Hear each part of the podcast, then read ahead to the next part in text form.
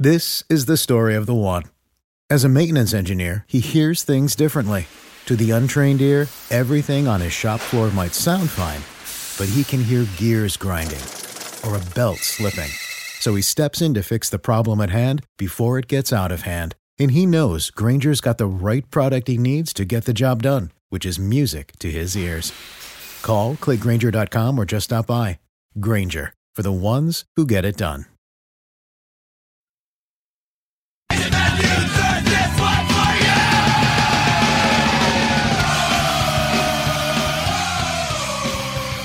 That just shows what we can do right there. That's just a glimpse. That we ain't even scratching the surface yet. Do not be satisfied with one and zero. We got a big, hey, another division game coming up. Let's bring it this week in practice. Iron sharpens iron. Let's go win again, baby. Hey, win on three. One, two, three. Win. The Jaguars travel north to Nashville this Sunday to take on their arch rivals, the Tennessee Titans, at Nissan Stadium. Coming off a victory in their home opener, the Jaguars look to shock the world yet again in week two. Nine point underdogs, the Big Cats haven't won in Nashville since 2013. But Gardner Minshew and these Jaguars are just scratching the surface. Welcome inside the Gen Jag podcast. I'm Jordan DeLugo, joined by Jeremy Markoski. We just got word that CJ Henderson was named the Defensive Rookie of the Week for the NFL after a one interception, three pass breakup, five tackle performance, and a week one victory. Jeremy, it's Friday before Jaguars at Titans. How are we doing? It's Friday. We've got an NFL uh, Defensive Rookie of the Week and CJ Henderson. The Jags are starting to get some media attention. Everyone's already starting to uh, plan uh, their back steps once they realize this team can actually win a few games here. So everything's going pretty good. I am glad to hear it on your end that everything's going good. I'm doing great. I'm fired up for the football weekend. We had Browns and Bengals last night. A lot of points put up. Saw some potential from Joe Burrow. Saw AJ Green's maybe decline. You saw Baker Mayfield kind of take the take the game by storm there. He kind of uh, cemented himself back. Maybe not cemented, but at least had a strong performance to get him back into um, back into relevance after he kind of had fallen off for the last year or so. But uh, big shout out to Bold City Brewery. Make sure to check them out at their downtown location on East Bay Street and at their Riverside Tap Room on Rosselle. Today, as you all know, we are breaking down Jaguars versus Titans. To me, on the surface, the Jaguars looked like a better team than the Titans did last week, as the Titans did get a victory over the Broncos and Denver but it was a low scoring affair. I didn't think the Titans looked great, but there's a lot more than just what week one showed us going into this matchup. Make sure to follow Jeremy on Twitter at Jeremy Markowski, myself at Jordan DeLugo, and Generation Jaguar at Generation Jag. So we'll just start off with some general talk about this matchup. The Titans have beaten the Jaguars in 30 of the 51 all time meetings between these two clubs and the Jaguars have not won in Nashville, as I mentioned before, since 2013. Six straight road losses to the Titans for the Jaguars, but Gardner Minshew, in his lone start against Tennessee, is 1 0. Completed a little over 60% of his passes in that one through two touchdowns, no interceptions, couple hundred yards. Jeremy, what are your thoughts on this matchup? This is definitely going to be a tough one because I don't think you saw, uh, you know, the best Tennessee team last week against Denver. Uh, you know, we kind of expected that. and the teams to kind of start slow and not really get into a great offensive rhythm early. So I think you've still got to, you know, be aware of what this team can really do on offense. Remember, you know, Derrick Henry is still you know, a top five running back in this league uh, without a doubt. And if you watch that Denver game a little bit, he seemed to be out of breath early. So maybe a little bit of that high altitude get him some problems. So, uh, you know, getting back to Nashville is probably going to do um, some good for them getting back home. So, um, it's definitely going to be a tough matchup. It's one you need to win. Uh, going up in the division 2-0 would be an absolute great start for the Jaguars uh, two weeks in. Uh, and you're going to have to get pressure uh, on Ryan Tannehill, man. You're going to have to improve on that pass rush uh, from a week ago and really force that pocket to collapse at times because if you give him time all day, he can pick apart your defense. Yeah, absolutely. And um, when we're talking about this matchup, we'll get into some matchups to watch here soon, but a couple things to note before we get into it too hot and heavy. Um, AJ Brown, he's been ruled out. Jag- or Titans number one receiver. Obviously, that's a huge, um, a huge loss for the Titans and a, a excellent development for the Jaguars. Adoree Jackson, one of the Titans starting corners, has been ruled out. He's on IR already. Malcolm Butler is now dealing with a quad injury. He's the Titans' other starting cornerback. So you're seeing quite a bit of attrition here heading into week two for the Titans. And like you said, the Titans were in Denver Monday night football, 1030 start. They're coming off of an extremely short week going into a 1 p.m. start in Nashville against the Jaguars. But the Jaguars just historically, the Titans have just when it matters most, they've gotten it done against the Jaguars and and recent terms as well, the Jaguars have struggled against the Titans. So eh, eh, this is by no means a gimme for the Jaguars, who were a team going into week one. Nobody gave them a chance to beat the Colts. Now, for the most part, nobody's given them a chance to beat the Titans either. Uh, this is far from a gimme for the Jaguar fans that are out there looking at this game that are like, oh, well, AJ Brown's out. Malcolm Butler might be out. Adoree Jackson's out. Uh, it's not that easy. The Titans are not what they showed on Monday Night Football, like you mentioned, that is not the extent of what the Titans can be this year. So it's going to be interesting for sure. Yeah, it's definitely going to be something that we have to monitor throughout the week. But you can't not look at it and say the Jags are not in a good position. I mean, when you look at that injury report, there's a lot of key players. I know it's not just going to, you know, obviously force you know the Jaguars into victory. It's not anything you know that that still is just going to make it a, a no brainer. But when you see guys like AJ Brown out, when you see guys like Malcolm Butler potentially out as well, you know, you're already missing, like I said, Adoree Jackson. It just leaves little holes here and there for the Jaguars to go and exploit. I mean, CJ Henderson is going to be coming off a great game. He's going to be, you know, extremely focused. I think he'll be extremely uh, confident in his abilities. And then, you know, when you got him pairing up with against a guy like Corey Davis, who besides week one of this year hasn't really shown us much in the NFL, I think CJ Henderson will definitely step up to that challenge. Um, and on the other backside, you know, obviously missing AJ Brown uh, is going to force Ryan Tannehill to get it into some other hands. So hopefully the Jaguar secondary can lock some of those uh, unfamiliar receivers down. Yeah, no doubt about it. And um, let's just go ahead and get into it. Matchups to watch. Who have you got here, Jeremy? I think it's going to have to be uh, the, the, defensive line versus the Titans' offensive line. That's going to be your key matchup. You know, are you going to allow uh, the Titans' offensive line to move you off the ball and create space for Derrick Henry? I think the number one thing in this game is selling out to stop the run. You can let anybody else on that field beat you, but you cannot let Derrick Henry beat you. You know that's what they're going to want to do. They're going to want to give it the ball to him early and often and have him run up and down the field. So if you take that away, make Ryan Tannehill beat you with his arm, and make us respect him enough to not stack the box. The box needs to be stacked on first, second, and third down for the first driver to sell out to stop the run. That's going to be the key to victory in this one. So you're thinking even when we're looking at third and medium to third and long, you're still stacking the box? Until Ryan Tannehill can prove me otherwise, when he's missing his number one receiver, yes, I think you're still playing. You know, obviously, if we're getting into third and long here, you know, let's be smart. But anything that's manageable, you know, there needs to be someone watching Derrick Henry at all times. He can always slip out underneath a screen, and he's their best playmaker on the field. So they're going to want to get him the ball until Ryan Tannehill can prove that he can move the ball with other players around him. Then you might as well stack the box and take Derrick Henry out of the game completely. Yeah, and on one of those Colts scoring drives in week one where the Jaguars struggled, it was two screen passes that really got it going and uh, kind of beat the Jaguars and led to seven points. So I get what you're saying there for sure. And uh, Dewey Wingard, Andrew Wingard, Thor, uh, Kid Rock, whatever you want to call him, he is in the starting lineup this week. And he is replacing Jared Wilson, who is on IR for three weeks at least. Um, not a ton of experience here for Wingard, but Wingard has played against the Titans before in terms of being in the starting lineup. Uh, he played over 40 snaps against the Titans in week 12 of last year, which was obviously a terrible performance for the Jaguars, especially in the second half. But Wingard came out last week, you know, in replacement of Jared Wilson, put up the highest PFF grade of any safety in the NFL last week, uh, above 95.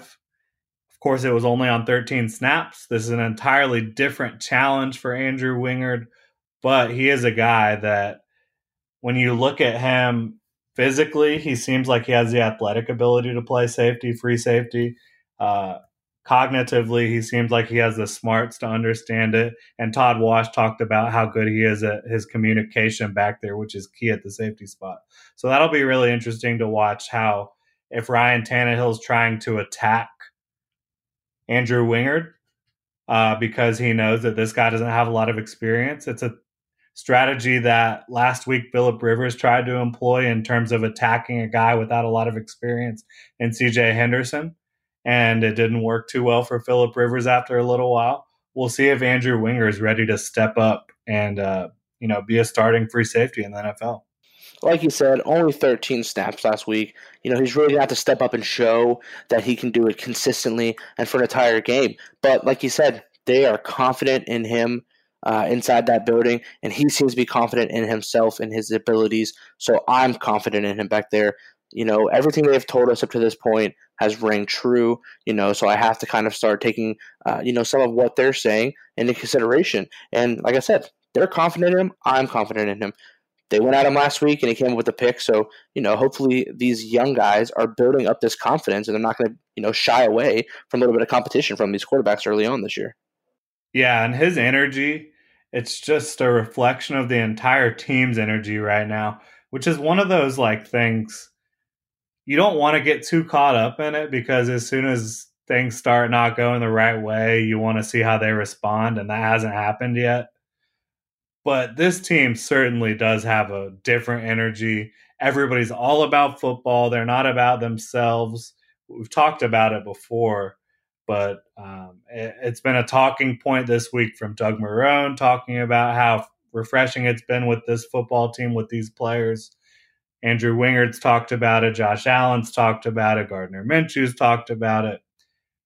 I mean, to this point, like you said, everything they've said has rung true, has shown true. It's going to be really interesting to see if they can handle getting smacked in the mouth a little bit by this physical Titans offense. Absolutely, but you know, like I said, the most important thing is going to see you know how they respond when they get knocked down. But we don't have to worry about that till we actually get there. So if the team starts on a high note like they did last week and they keep on rolling, you know, we're not going to have to worry about those dips, you know, until there actually is one. If you get what I'm saying, you know, let the team you know, keep riding high off the energy from last week, you know, and we'll figure out how to get over that hill when we get there. But for now, they got to keep up the intensity, keep up the competitiveness, and keep up, you know, the emotion that were that, that, that they were playing with, the confidence, you know, exude that and put that into the game and just keep it rolling, man. This team looks like they're great, you know, playing together. It seems very cohesive. Something they need to carry on. Yeah, for sure. Now getting back into some matchups to watch. I want to look at some individual stuff here. Uh, Jawaan Taylor and Cam Robinson.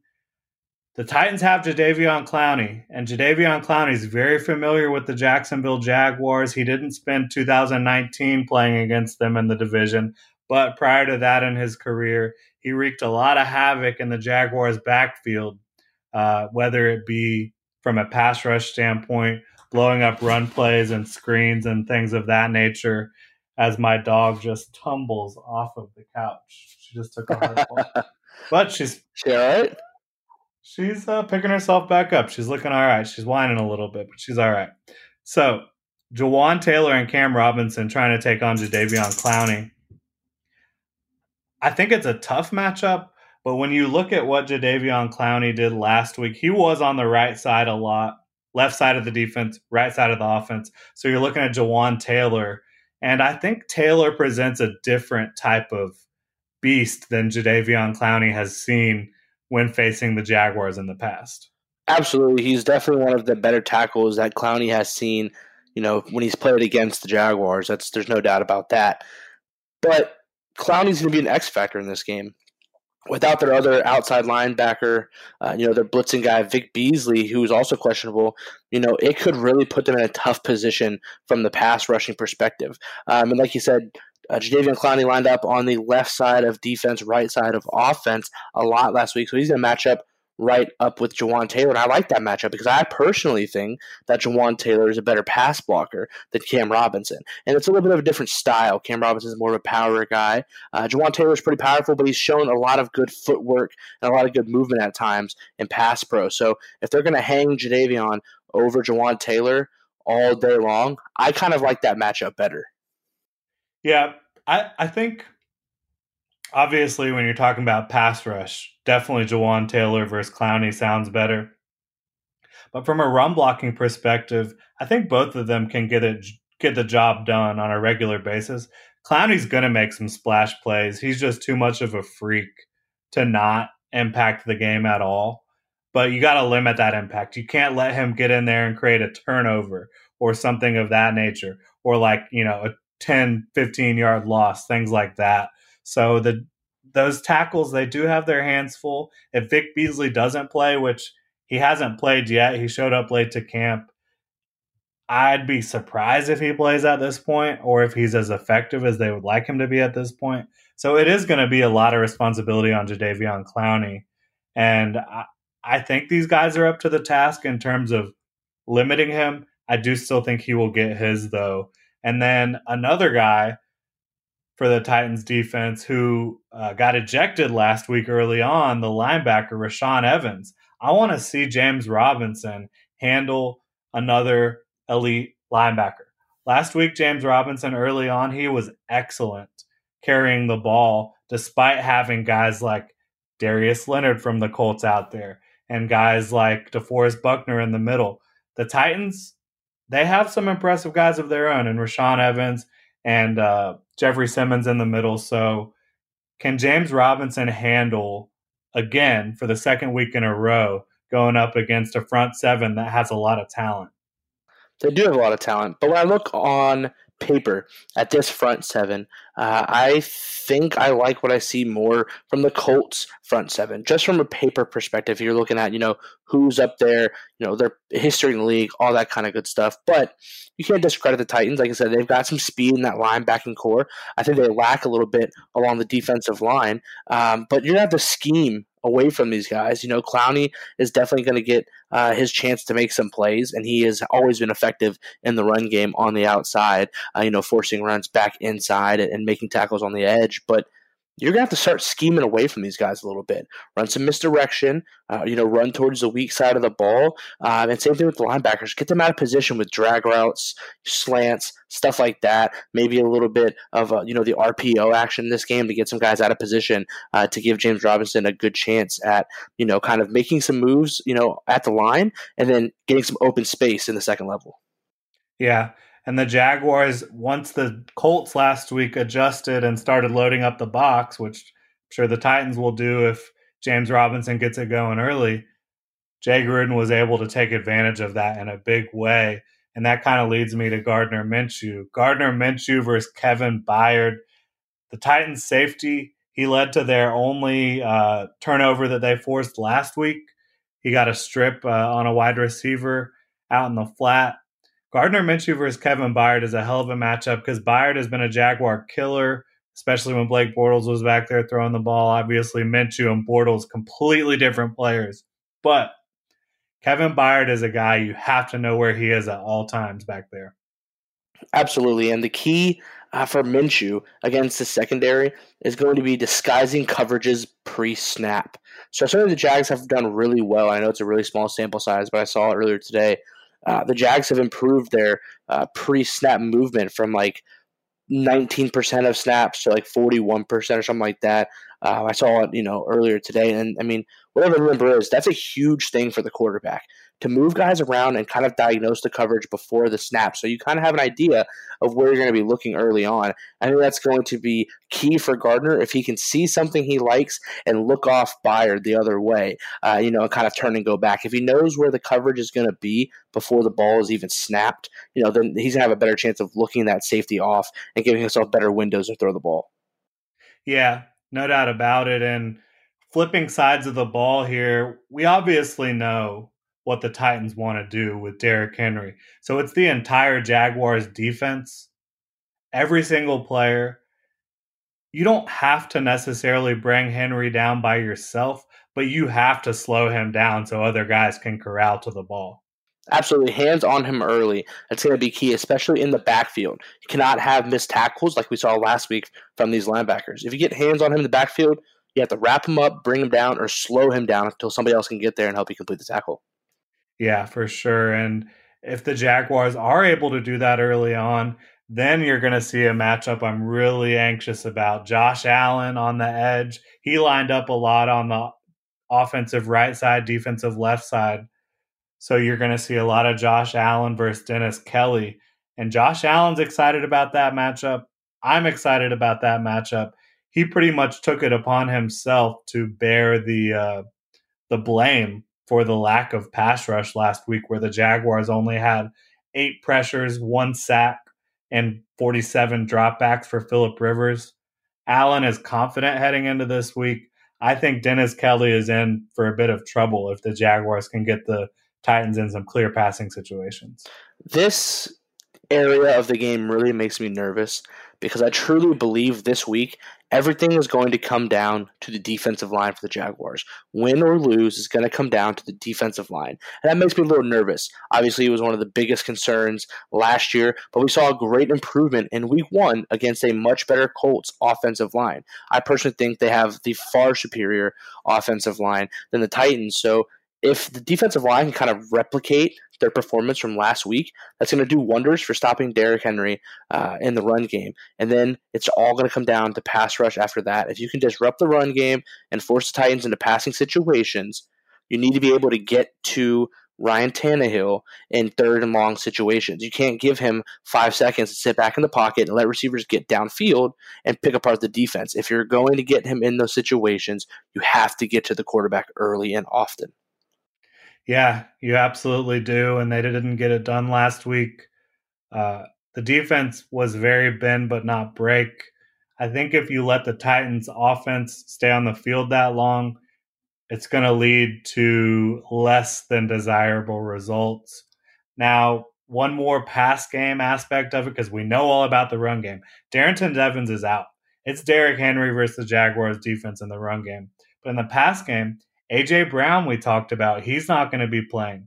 So Corey Davis is going to be their number one outside receiver. Can CJ Henderson lock him up as he did against T.Y. Hilton? Davis is a much different type of receiver than Hilton, a little bit more physical, more of a uh, prototypical specimen type guy than Hilton, who is more of just a speedster route runner, very quick in and out of his breaks, knows the nuances. Can CJ Henderson attack a different type of receiver this week and be just as effective? Because we saw Corey Davis last week against the Broncos rack up over 100 yards receiving. Corey Davis had a spectacular game last week, uh, and he was what I was mentioning earlier. Besides that, though, we haven't really seen much uh, from this guy in the league. You know, he hasn't been too spectacular. To kind of uh, lived down to his draft position. You know, he was a fairly high draft pick, and, and kind of hasn't really lived up to that expectation so far. And C.J. Henderson has played a historically much better receiver in T.Y. Hilton. You know, and, and shut him down last week. So confidence has to be high. Uh, and yes, if you can hold Corey Davis you know, to four or five catches, you know, and limit his impact in the passing game, you're going to have to make one of these other guys beat you. And I think, you know, that would set your defense up for some huge success.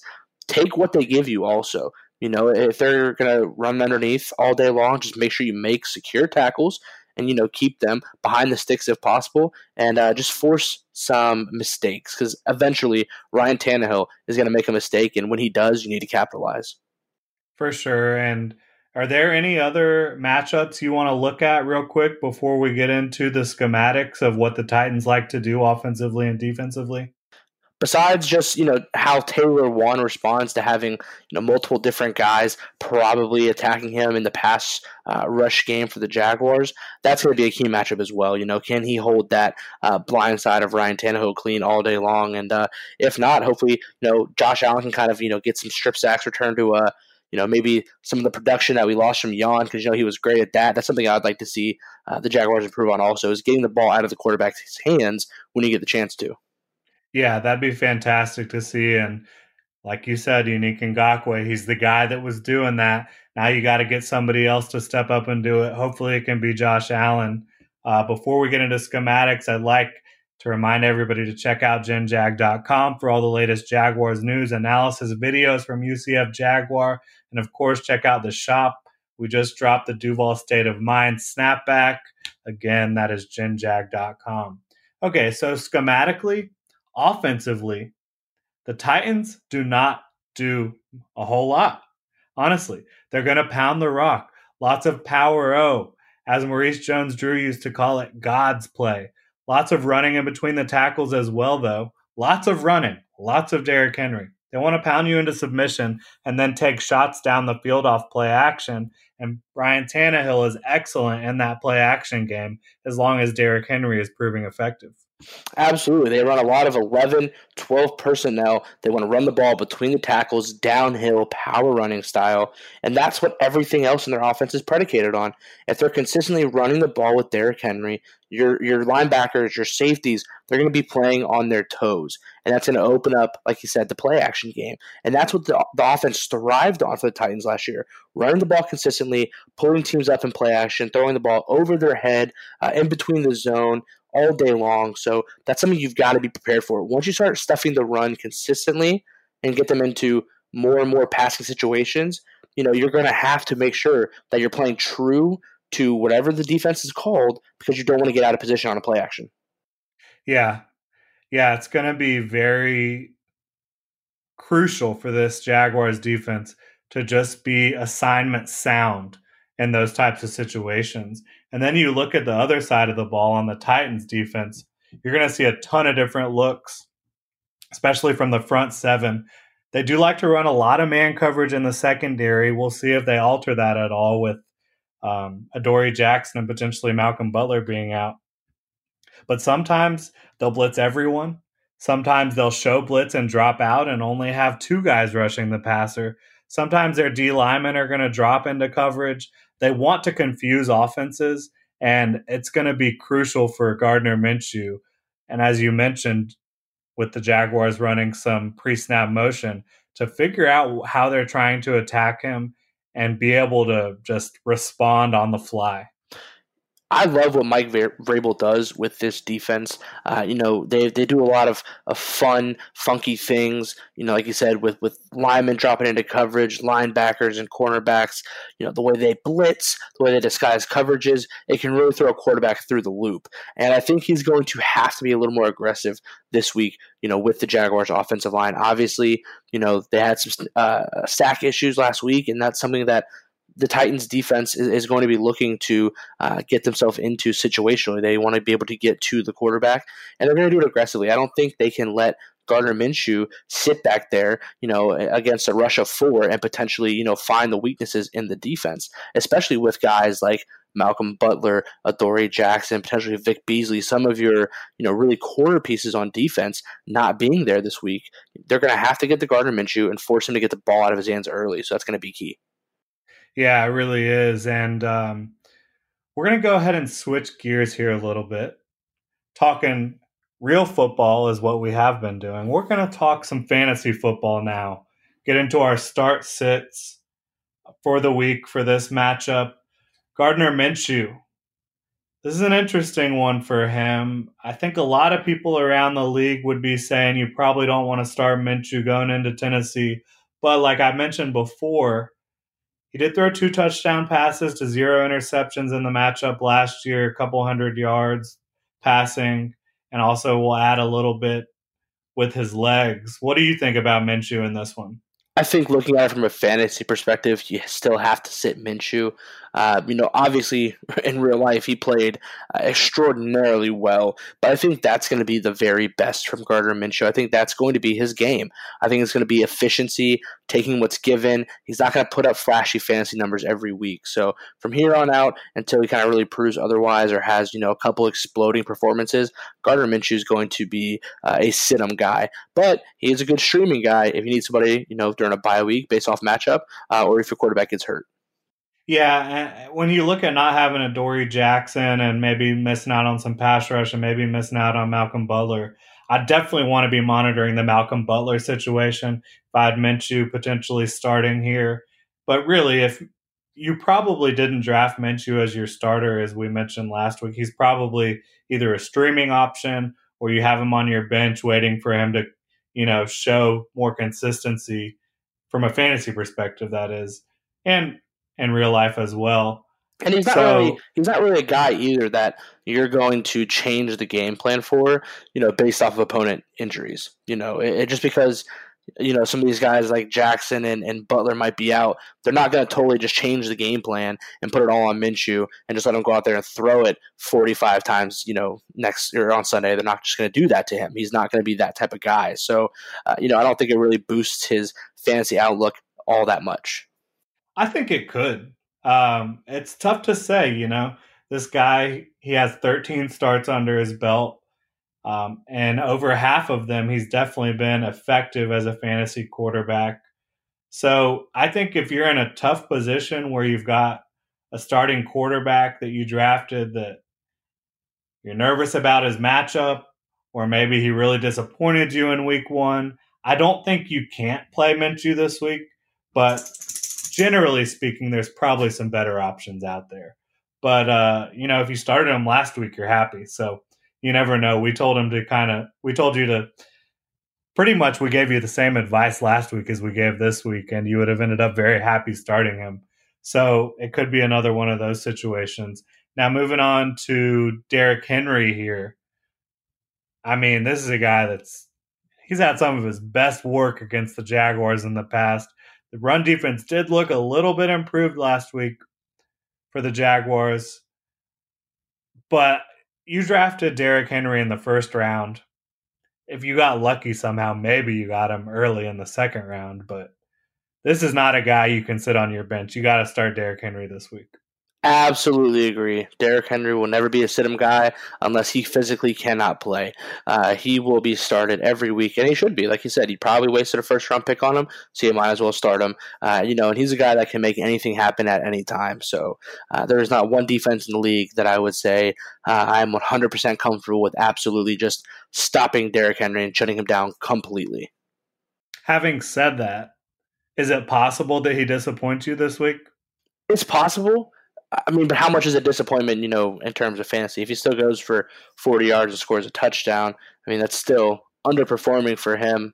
Uh, but it's still helping your lineup. It's overall. still helping. I mean, I, I, I, still don't. There aren't many other guys that I would look uh, and and kind of pin a boom week on just quite yet. It's too early in the season, so I think you're going to start him regardless. I mean, what is a letdown? You know, what describe that? What's a letdown for you in terms of Derrick Henry? Less than 100 yards and no touchdowns, less than 50 yards and no touchdowns. Because you're thinking less than 50 yards and no touchdowns, I really don't see a way that is possible unless Jacksonville just absolutely comes out and shuts down the Titans' offense altogether. Yeah, I think the disappointment, like you mentioned, there is like if you're talking about the 70 to 90 yard range with no touchdowns, then you're probably pretty disappointed because he is a touchdown dependent player. Yeah, you're going to be, you know, a little bit, but again, I, I don't think you're going to get there. I think you're either going to get a touchdown or two, or you're still going to get 100, 150 yards. Yeah, it's probably a pretty safe bet.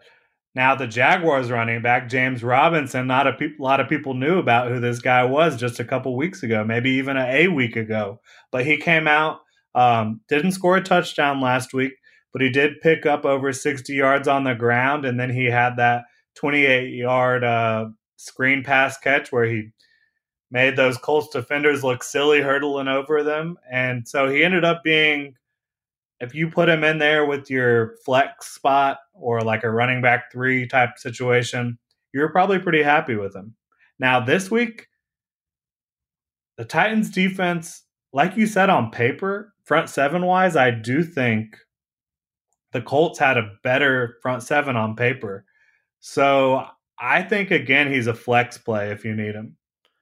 If you're like me, and for some reason you gave Le'Veon Bell his fifth chance, uh, you drafted him, and, and now he's hurt. Uh, yeah, you might have a spot for James Robinson in your lineup, and I don't think it's a terrible play. I think he can do some stuff this week, uh, especially with some of those key guys being out. Um, and I think the Jaguars are going to be more balanced on offense than they have been in the past. So um, I don't think they're going to be as predictable, and that's going to definitely open up uh, some spots for him early on. So he's definitely on my radar. Like I said, if, if you know you're in a tough running back situation, maybe you drafted uh, two wide receivers early in a PPR league, or uh, maybe you've got a running back that's hurt. If, if you fall into one of those cases, I don't think he's a bad play this week. And if you have to pick somebody up or stream somebody, I think he's the best option available. Yeah, definitely would not touch Chris Thompson until the Jaguars prove that they want to use him more. I didn't have him down here just because I honestly didn't think about it going into this, thinking about the fantasy potential here. But gosh, Chris Thompson is a guy we thought might lead the team in touches going into the season for a couple weeks he didn't touch the ball much at all, and he's a guy I think I would just avoid for now. I think they made it very evident that James Robinson is their three down back. Um, that definitely surprised me, surprised you, I'm sure, surprised a lot of people, but but it's very evident at this point. So if there's anybody that you're playing out of the Jaguars' backfield, it has to be Robinson, and he's really the only one, uh, you know, who's worth it. For being honest. Yeah. So DJ Chark, another Jaguars skill player. What are we thinking here? I'm starting DJ Chark. If you have DJ Chark, start him, start him, start him, especially if Malcolm Butler doesn't play. I think some of these receivers are going to have a field day uh, against this Titans secondary, and Chark's ready for a breakout performance. Start him. Yeah, I'm with you there. Uh, flipping sides of the ball to the Titans. You've got Corey Davis, who had a big game last week. Jonnu Smith has been coming on strong at tight end. Ryan Tannehill could be a sneaky streaming option as well. What do you think about those three guys? I think uh, uh, Corey Davis is a, is a, solid sit for me. I think you've probably got some better options. You hopefully have some better options. Uh, and I think he's going to be the focal point of this Jaguars defense in the pass game. So he's probably going to have a lot of eyes on him. I think there's, if there's anybody um, who's going to be receiving uh, passes on the Titans that you should probably play, I think it'd be Jonnu Smith. Um, he is a guy who I can see maybe having some success against the Jaguars, um, especially that linebacking group gets out of position. But there's a lot of speed in that group as well, so they can definitely keep up with Jonnu Smith. Uh, Ryan Tannehill, it's gonna be a boom or bust situation. I think honestly, I really do, and I think uh, again, he's probably not a guy you drafted to be your starter, um, unless you were maybe you know a little bit deeper later into the quarterback game. Uh, in which case, you don't really have a choice. But I think if you have a choice, you're not starting Ryan Tannehill this week. Yeah, and maybe you know before last week, before we saw what CJ Henderson was on Sunday, uh, maybe you could have been optimistic about that. But without AJ Brown and knowing what CJ Henderson brings to the table now, I wouldn't be confident starting Ryan Tannehill um, at all. So, but that is a pretty good segue here going into our final analysis and bold predictions one of the things I wanted to talk about here is the challenge that the Jaguars defense faces with Ryan Tannehill and Jonnu Smith compared to what they faced last week with Philip Rivers and Jack Doyle. It's going to be a little different, and it's got me a little worried because Tannehill and Smith, when you look at their athletic profiles, they are upper echelon athletes for their position. Ryan Tannehill, he used to be a wide receiver in college. He's a guy that still has excellent wheels. If you leave him any daylight, he can burn you. And Jonnu Smith is a tremendous athlete at the tight end position as compared to Jack Doyle. So these two guys are just different animals compared to what you faced last week. I could not agree more. And, you know, while we were bringing this up, while I was kind of thinking in my head what my big takeaways uh, from last week were and comparing them to the Titans offense this week, it's, I think the Titans have even without uh, the wide receiver um, AJ Brown, I think they still have more playmakers on this offense, and I feel kind of weird saying that, but the Colts offense just seemed kind of stale last week. Outside of a big a, a few big plays out of the backfield here and there. Um, you know, there weren't really a lot of guys making explosive, exciting plays. And I think the Titans, you've got a few guys, you know, who you can make some plays even without AJ Brown that you're going to want to get the ball into their hands. Obviously, especially Derrick Henry and Jonnu Smith. So um, I think it's definitely you're definitely treading a little bit lighter on this offense, so they really show you what they're going to do.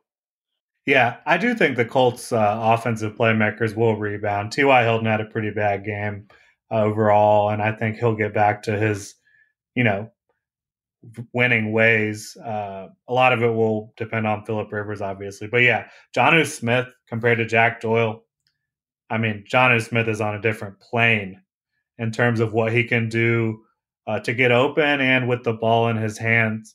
So those are two guys you got to watch. I know you can't let Derrick Henry beat you. That is the key here. But you've got to be mindful of the legs of T- Ryan Tannehill and Jonnu Smith as well. And uh, we could talk about Derrick Henry ad nauseum, but swarm, swarm, swarm. Swarm to the ball when Derrick Henry has it. You cannot let him juke you where he doesn't have to slow down. You can't let him stiff arm you where he doesn't slow down. If you get to him, you have to slow him down or tackle him.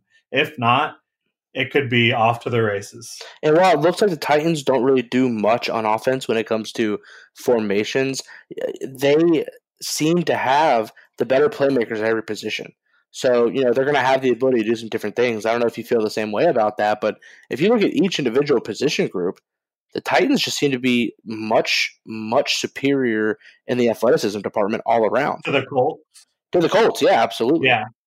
Yeah, I mean, Jonnu Smith or Jack Doyle, who do you want? Yeah, exactly. Johnny, you're running all day, and, and Tannehill's got wheels that that Phil Rivers has never had in his career. And obviously, I would take Derrick Henry out of anybody in that Colts backfield. While they are right. pros, you do look at Jonathan Taylor. Maybe could get there, but he wasn't getting the ball all that much. And, right.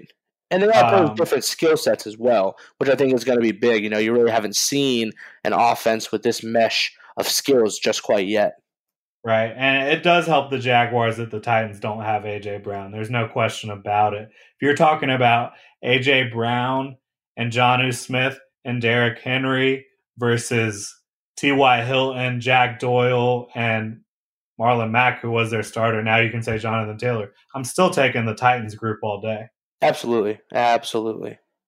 So um kind of switching sides of the ball again Kevin Byard, we mentioned him. You cannot let him create turnovers. I don't care if it's from Minshew getting fooled with a coverage or if it's from a ball carrier or a receiver not securing the ball properly. Kevin Byard is a turnover machine. And he just he scares the crap out of me, I'm gonna be honest with you. Yeah, if we're talking turnovers, you don't want turnovers from anywhere but especially not from that guy. Don't let that guy, you know, get back there and, and change your game. You know, look him off, get him out of position, make smart decisions. But everything I've seen from Gardner Minshew so far this year in week one makes me think he's always going to make smart decisions. Maybe he holds the ball a little too long, but I'd rather take, you know, four or five yard loss, maybe a punt, you know, and flipping the field, uh, you know, than I than I would for a guy forcing the ball down the field, maybe turning it over. So, uh, you know, turnovers coming from anywhere are bad definitely want to limit those, but just be smart. You know, make smart decisions, Gardner. Sit back there, read the defense, make the right throw. Yeah, and not even just this year or just week one. Gardner Minshew is a guy that has made smart decisions. And you would much rather take a sack, especially with Minshew's now uh, understanding of how to be safe with the ball when he's getting sacked and under pressure that he's displayed over his last eight or so starts. Uh, You'd much rather take a sack and a punt than a turnover any day of the week. So that's going to be key for sure. Whoever wins the turnover battle, both of these teams uh, won their turnover battles last week, and both of them are 1 and 0. It's an obvious thing to say, but whoever wins the turnover battle has a much better chance of winning this game. And uh, it, it just goes to show that that's true based on these teams' records and what they did in week one on the turnover battle. Is there any final analysis you want to get into before we do our bold predictions here? No, I think we kind of hit it all on the head. Again, like I said, the turnover battle is going to be key, uh, and it's just something we're not used to winning here in Jacksonville. So this is a good change of pace. I like what I saw last week. Yeah, definitely. And, you know, the Jaguars could have had three turnovers if they didn't get that one penalty on the K'Lavon Von Chaisson interception. So, um, and, you know, speaking of turnovers a little bit, before we get into the bold predictions, the Titans uh, had one turnover that they forced with Kevin Byard getting that strip, but they didn't commit any turnovers themselves. However, Ryan Tannehill had two passes that should have been intercepted. One of them was, but it got called back due to a penalty, and the other one was dropped. And he also had two passes batted at the line. And then AJ Brown, when he was trying to fight for more yards, he had a very near fumble. So the Jaguars have got to, when the Titans give them those opportunities to go get those turnovers, they've got to capitalize. Like I said earlier, take what they give you force them into making mistakes, and when they do, you have to capitalize. No doubt about it, man. All right. I don't know if I'm ready for this, but we got to be ready for this. Bold predictions. We will start with offense, then we'll go to defense, and then we will get into our final score predictions. You want to start us off on offense? I'll do that. Yeah, I think uh, Gardner Minshew has another big week. Uh, I think, especially if you know if those two uh, defensive guys and Malcolm Butler and uh, Vic Beasley both don't play, I think it's going to open some holes on uh, in the defense for Gardner Minshew. I think he's going to play very well, very efficient. I think he's getting comfortable in his role, and I think the team is getting comfortable as a whole with the way that he's you know just kind of being this field general, leading them up and down the field. Uh, you know, smart play calling, smart decision making.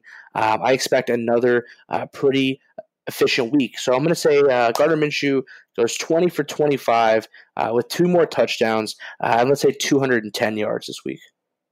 No turnovers? No turnovers. Man, I mean, you're talking about a Jaguars victory right there, I think. But we'll get into that in a little bit. All right, so I'm doubling down on my prediction from last week that didn't come true on offense. I think Chark feasts this week.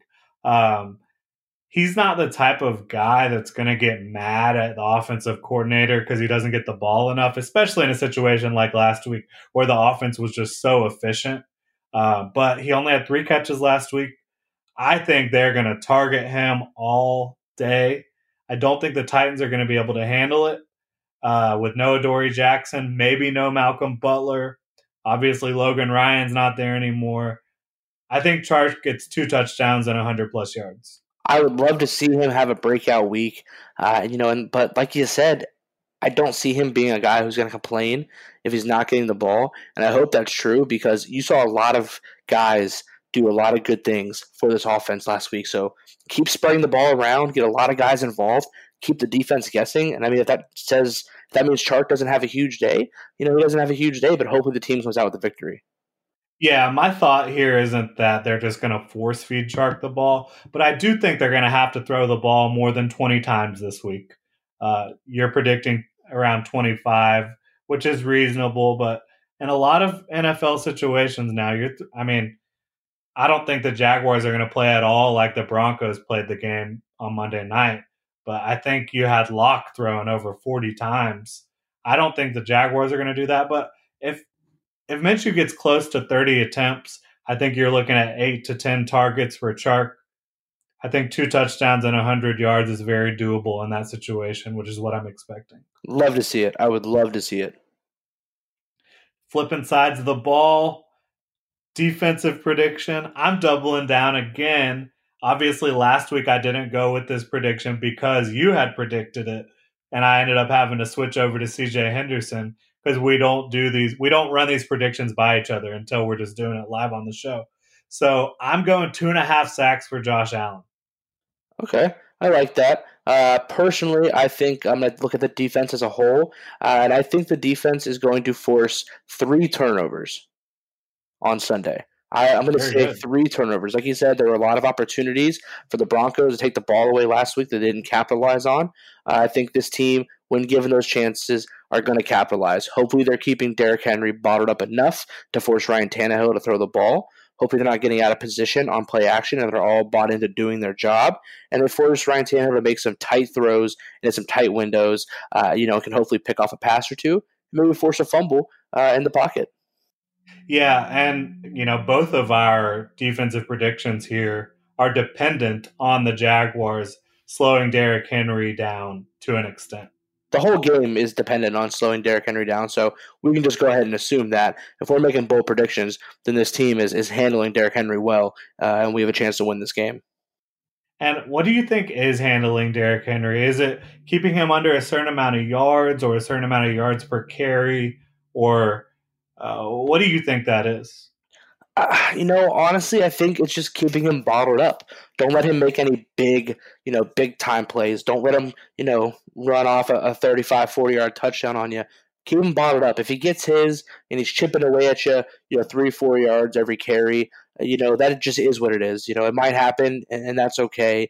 But you can't give up the big gaping runs, the big gashing holes that are going to put the Titans, you know, in short uh, in, in short field positions and, and kind of quicken their drives. You know, make him pound you, grind it out with him, hit him frequently. You know, don't let him rip off any of those big runs, and hopefully keeping him contained will keep this offense from moving the ball so quickly. Uh, you know, I think that's really what uh, does it for them. You know, is big plays down the field, especially with Derrick Henry. So you really try to limit him to big plays. I think if you, you know, keep him under 80, 70, 80 yards, uh, I think that would be a huge win and keep him out of the end zone, obviously, but uh, really limit those big plays.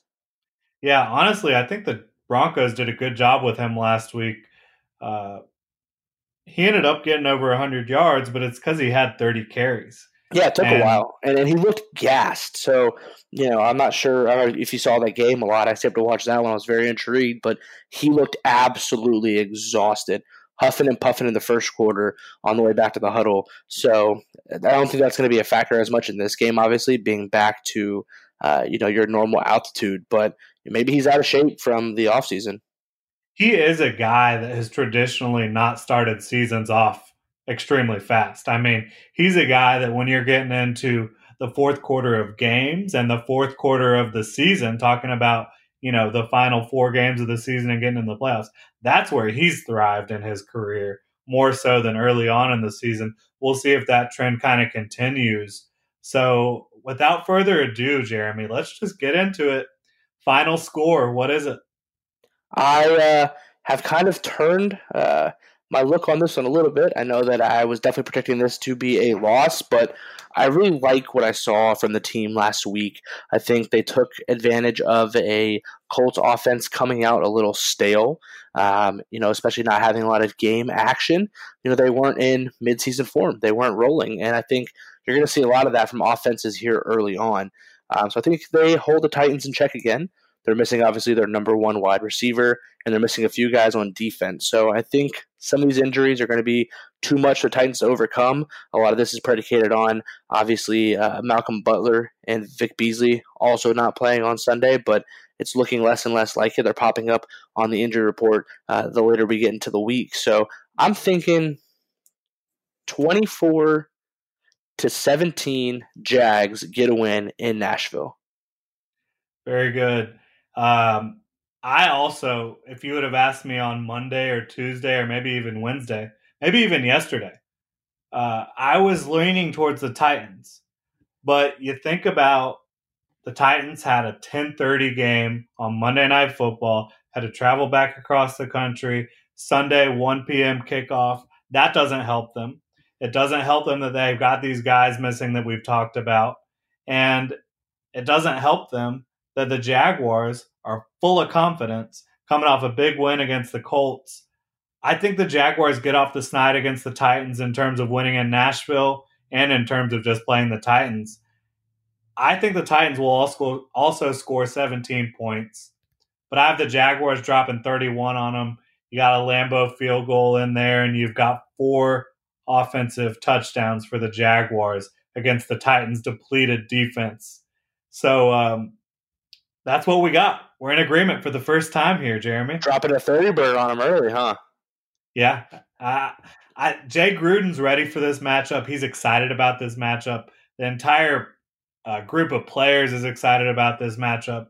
There's an energy that's palpable, and uh, it's crazy to me to predict the Jaguars winning this one because you look at it and then you're 2 and 0 and then you've got the Dolphins and Bengals coming up could you be looking at 4 and 0 if the Jaguars win this one? I don't want to get too far ahead of myself, but when I was predicting this, it's like, can I really predict that to happen? And we'll see how it goes this week, obviously, before we get on to predictions for Miami and Cincinnati. But right now, if you're looking on paper and you're looking at what's happened over the first week and an extra game, including last night's game with the Bengals, the Jaguars look like a better team than the Dolphins or Bengals right now. It sets you up in an incredible position, one that you know I can't really realistically think about until after you know they potentially win on Sunday. But you've got the Dolphins and the Bengals, like you said, two very beatable teams. You know, as everything stands right now, I don't look at anything that I've seen from them, you know, and say to myself, "Wow, that team is definitely better than the Jaguars." I don't see that at all. And so I think, you know, you're going to put yourself in a chance maybe start 4 and 0 if you can really come out and show that you can beat a team that by all means is is a better team than you. Let's just be honest about what it is. The Colts were a better team than the Jaguars. We're talking about talent and you know what's on the field uh, or on paper. I mean, excuse me. Uh, and same thing with the Titans. The Titans are a better team than the Jaguars. They just are. So if you can come out and beat two teams that are better than you in the first two weeks, then you've got to play two teams that I don't think are better than you. Uh, and you know, and then you've got the Texans who didn't play very well at all. And then you've got the Lions. So just think about that stretch before you hit the bye week that is full of winnable games. So you can really put yourself in a huge, huge position early on this season if you can win some of these games. Yeah, and especially if you can beat Tennessee to get to 2 0 in the division. Uh, it's crazy, like you said, on paper going into this season, there's no question you would say the Colts and Titans, and even Texans for that matter, are a better team on paper. But if you just look at what happened in week one, forget everything, forget the jerseys. As a Jaguar fan, like, because we are Jaguar fans, we mention that all the time, but we also try to give an objective perspective. From a Jaguars fan, from a subjective perspective, I'm like, there's no way they can beat the Titans. But if you take off the helmets and uh, all the logos on the jerseys and everything, and just look at what happened on the field last week, the Jaguars looked like a better team than the Titans. You are seeing a cohesive team playing, and it's it's fantastic. Like I said, if you take everything off and you're not looking at the Jaguars, you're looking at a cohesive football team, a cohesive unit, all playing together and everything kind of working off each other. So I think it's fantastic. And I mean, look at it this way: if you beat the Colts and Titans week one and week two, who says you can't beat the Texans? You know, after that, becomes a, a realistic outlook that wow, you know, like we may be able to compete with all three teams in this division. Without a doubt, the Texans are definitely not as good as they were last year, and I don't think, obviously, besides them having the best quarterback in the AFC South, that as a team they're much better than the other two. So if we can beat the Colts and the Titans, who says we can't beat the Texans? Yeah, you're right about it. Now the Jaguars have to go out and do it this week. Uh, there's been a lot of situations over the last half decade where you felt good about the Jaguars, and the Titans brought you back down to earth very quickly. Jacksonville's feeling good about this team. This team's feeling good about themselves. We are feeling good about the team, but you can just not forget what the Titans have done to this team, especially in Nashville over the years. So it's going to be a hell of an experience. Jaguars at Titans Sunday in Nashville at Nissan Stadium, 1 p.m. kickoff. I can't wait for it. There aren't going to be fans there, so we'll see how that impacts the game. Do you have any thoughts about how how uh, not having any fans might impact the Jaguars? I, I don't. I just you know I don't necessarily think it's going to be um, anything that the Jaguars are obviously going to be able to feed on. It probably puts them in a better position, honestly. You know, in in terms of them playing without the Tennessee fans. You know, third downs are going to be a lot more quiet. Uh, so probably puts the Jaguars in a better position if we're being honest. Yeah, I would think so too. We'll obviously see because it is so new. You just don't know how this could impact things. But that's going to do it for the show. Thanks to Bold City Brewery, the one and only sponsor of the Gen Jag podcast. Thank you to everyone for listening. Please, if you have the time, if you enjoy the show, go leave us a review on the iTunes podcast app. Again, thank you for listening, Duval, and have a great weekend. This is the story of the one. As a maintenance engineer, he hears things differently To the untrained ear, everything on his shop floor might sound fine, but he can hear gears grinding or a belt slipping. So he steps in to fix the problem at hand before it gets out of hand. And he knows Grainger's got the right product he needs to get the job done, which is music to his ears. Call, clickgrainger.com, or just stop by. Grainger, for the ones who get it done.